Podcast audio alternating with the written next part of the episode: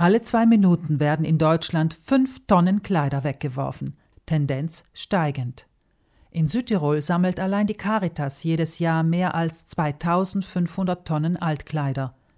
Die Qualität der Kleidungsstücke wird immer minderwertiger, die Mode immer kurzlebiger, der Verbrauch an Ressourcen für ihre Herstellung immer gravierender. Und nicht zuletzt auch die Ausbeutung von Menschen in Entwicklungsländern, die diese Mode nähen, nimmt kein Ende. Man spricht von Fast Fashion, auch von Wegwerfmode.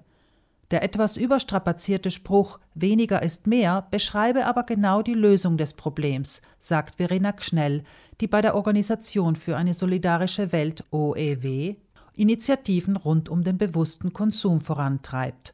Es gibt eine Statistik, dass wir mehr oder weniger 60 Kleidungsstücke durchschnittlich pro Jahr kaufen. 60 Kleidungsstücke kann ja niemand tragen. Es geht auch darum, dass wir 40 Prozent unseres Kleiderschranks eigentlich nie nützen. Deswegen ist die Frage, kann ich mir diese 40 Prozent, die ich eigentlich gar nicht brauche, sparen und somit eigentlich das Doppelte für ein Kleidungsstück ausgeben?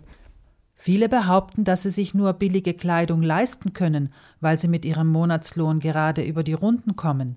Das Doppelte ausgeben, als es die Fast Fashion eigentlich ermöglichen würde, macht sich aber auch dann bezahlt, wenn ich nicht auf die durchschnittlichen 60 Kleidungsstücke im Jahr komme. Billige T-Shirts, Jeans oder Unterwäsche etwa halten nämlich das häufige Waschen nicht gut aus, so dass sie vielleicht nach einem Jahr oder noch weniger schon wieder auszusortieren sind. Qualitätswäsche aus Baumwolle bleibt dagegen etliche Jahre in Form. Am Ende haben wir damit weniger Geld ausgegeben und zudem die Umwelt geschont. Schnell vor äh, zehn Jahren, 15 Jahren würde ich sagen, wenn ich im Iran eine Jeanshose gebraucht habe, dann habe ich eigentlich keine Jeanshose unter 60 Euro gefunden. Jetzt, wenn ich in Klassen gehe und frage, was sind Schüler und Schülerinnen bereit für eine Jeanshose auszugeben, dann kommen sie normalerweise mit 20 Euro.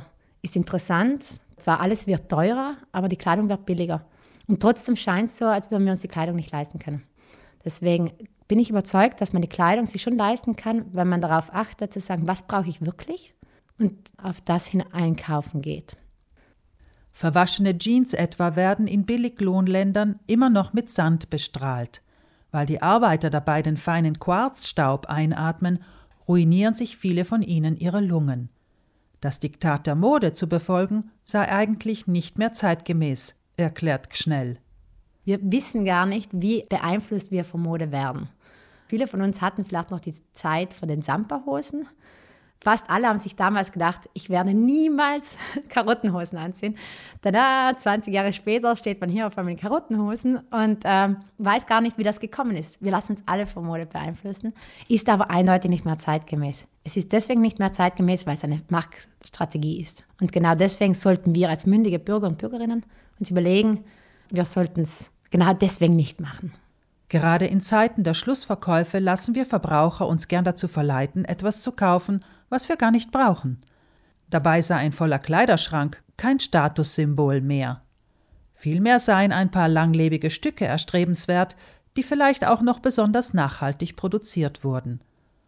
Auch macht es sich bei einem guten Kleidungsstück eher bezahlt, dieses bei Bedarf vom Änderungsschneider umarbeiten zu lassen.